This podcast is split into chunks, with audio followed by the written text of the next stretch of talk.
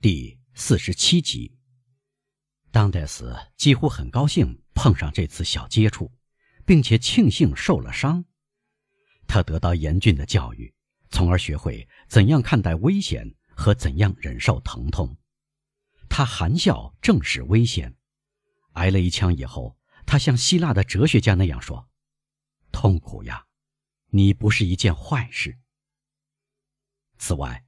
他曾望着那个受了致命伤的海关人员，要么是由于战斗中热血沸腾，要么是由于人道感情的减退，他的观望只产生了轻微的印象。当泰斯正踏上他决意前往的道路，奔向他决意达到的目标，他的心正在血蚀。再说雅各布，看到他倒下，以为他死了。扑到他身上，把他扶起来，扶起来以后，又尽心尽力照料他。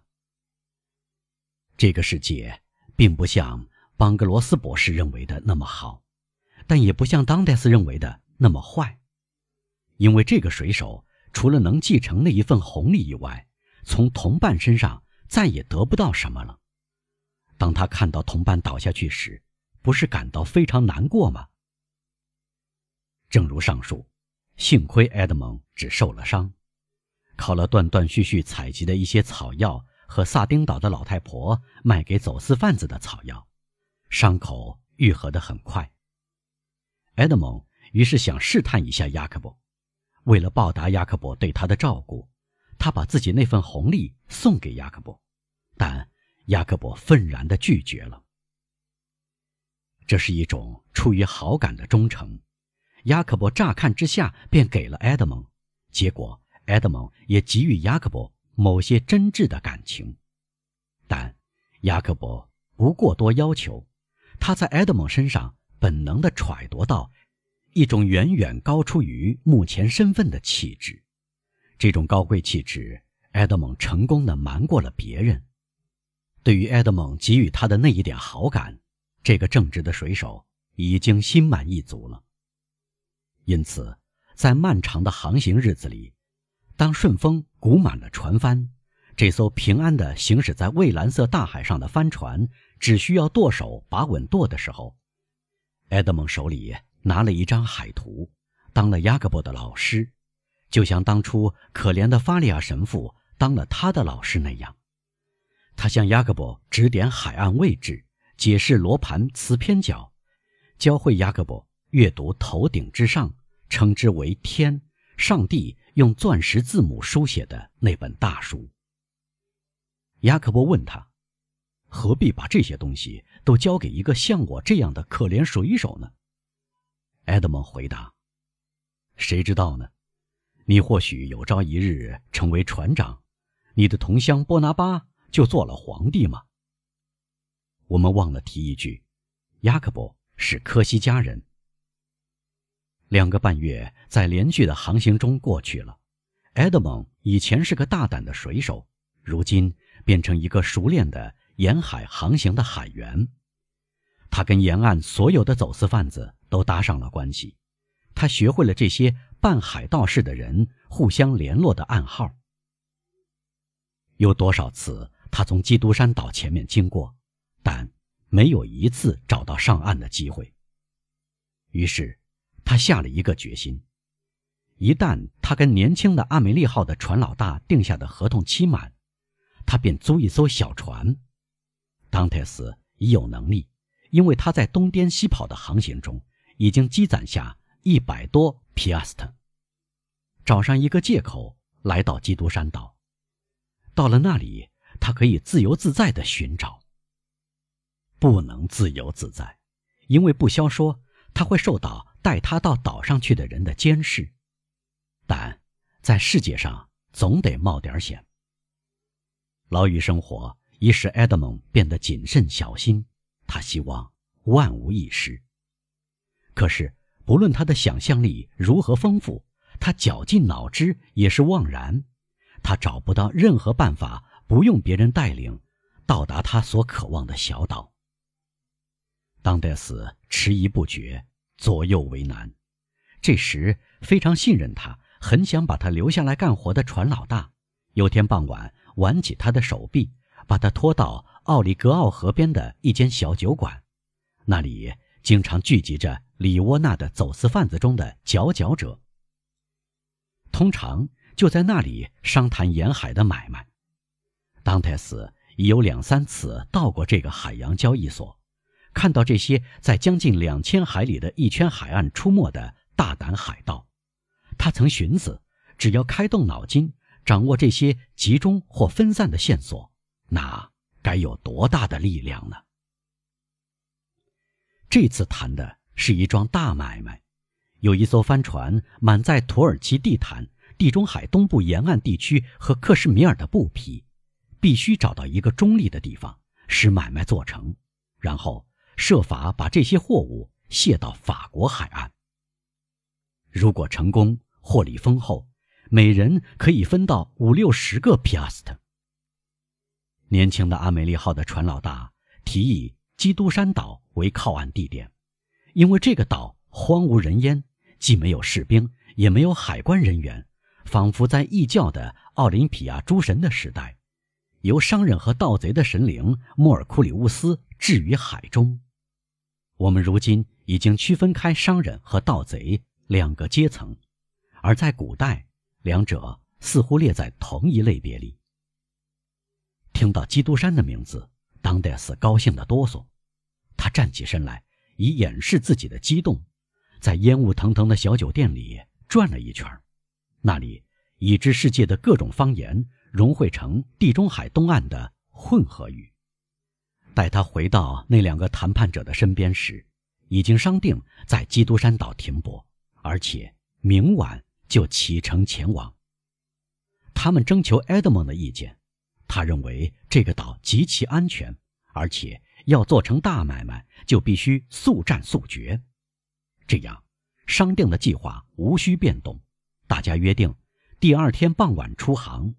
如果风平浪静，尽可能第三天傍晚来到中立小岛的海面。基督山岛。那些长期时乖运检的人，有时会遇到始料不及的好运。当戴斯就终于遇上了。他通过既简单又自然的办法，即将达到目的，踏上这个岛，而不用引起任何人的怀疑。如今。离他期盼已久的动身时间，只隔了一个夜晚。这是当戴斯度过的兴奋不安的一夜，整夜，各种好坏运气轮番呈现在他的脑海里。他一闭上眼睛，就会看到斯帕达红衣主教用光闪闪的字母写在墙上的信。他刚睡一会儿，最荒诞离奇的梦便在他的脑子里翻腾不已。他吓到碧玉铺地。红宝石砌墙，钻石呈钟乳石状装饰的岩洞里，珍珠向地下水渗透而出，一滴滴落下来。埃德蒙惊喜交集，将宝石塞满口袋，然后他走出洞外，这些宝石却变成普通的石子。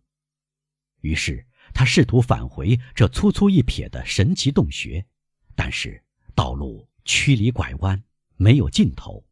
进口也找不到了，他在疲乏的记忆中徒劳地搜索那个神秘的、有魔法的词。那个阿拉伯渔夫就靠这个词打开阿里巴巴光华四射的宝库。他白费力气，消失的宝藏又变成大地之神的所有物。他刚才是有希望夺走这宝藏的。白天来临，但几乎像夜晚一样令人亢奋。不过，白天给人带来逻辑，弥补想象力的缺陷。当戴斯终于能制定一个至今模糊不清、犹豫不决的计划。黄昏来临，随之要准备动身。对当戴斯来说，做准备工作是掩饰他的激动的一个方法。他已逐渐在同伴中建立起威信，像船主一样发号施令。由于他的命令总是明白。准确，容易执行，所以他的同伴不仅迅速，而且乐意去服从。老水手让他这样做，他也承认当戴斯比其他水手和他自己略胜一筹。他在年轻人身上看到一个自然而然的接替者。他很遗憾没有女儿，用联姻来拖住爱德蒙。晚上七点钟，一切都已准备好。七点十分，正当灯塔点燃时，帆船就要从他旁边绕过去。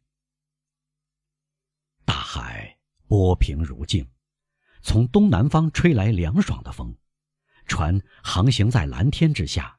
上帝逐渐在苍穹中点燃他的灯塔，这每一座灯塔都是一个世界。当戴斯表示，大家都可以去睡觉，由他来掌舵。只要马耳他人，大家都这样称呼当戴斯，这样表示，那就够了。人人都安心去睡觉，这是常有的事。当戴斯孤单单的被遗弃在这个世界上，不时感到独自穷穷的迫切需要。在黑沉沉的夜里，在浩渺无边的寂静中，在上帝的注视下，哪有比单独在大海上航行的帆船笼罩着的孤独更无边无际和富有诗意呢？这次，他的思索。扰乱了孤独，他的幻想照亮了夜空，他的许诺打破了寂静。船老大醒来时，帆船正满帆前进，帆面上都饱蕴着风，每小时航速两海里半。基督山岛在天际变得越来越大。埃德蒙把船交给船老大照看，走去躺在吊床上，尽管昨夜未眠。他还是一刻都无法合眼。两小时后，他又登上甲板，船正绕过厄尔巴岛，来到马雷恰纳附近的海面，还不到平坦翠绿的皮亚诺扎岛，可以看到基督山岛光闪闪的顶峰直刺蓝天。当泰斯吩咐舵手将舵摆向左舷，为了让皮亚诺扎岛处在右边，他做过计算，这样操纵。大约可缩短两三节的航程。傍晚五点钟左右，可以全部看到这个岛了。由于落日余晖，大气格外明净，岛上的一切历历在目。埃德蒙凝视着这重叠的山岩，山岩染上各种夕阳的色彩，从鲜红到深蓝。他的脸上一阵阵发热，他的脑门变得绯红。一片红云掠过他的眼睛。任何以全部家当孤注一掷的赌徒，都没有埃德蒙在极度快乐时那样感到焦灼不安。黑夜降临，晚上十点钟靠岸，年轻的阿梅利号首先到达约会地点。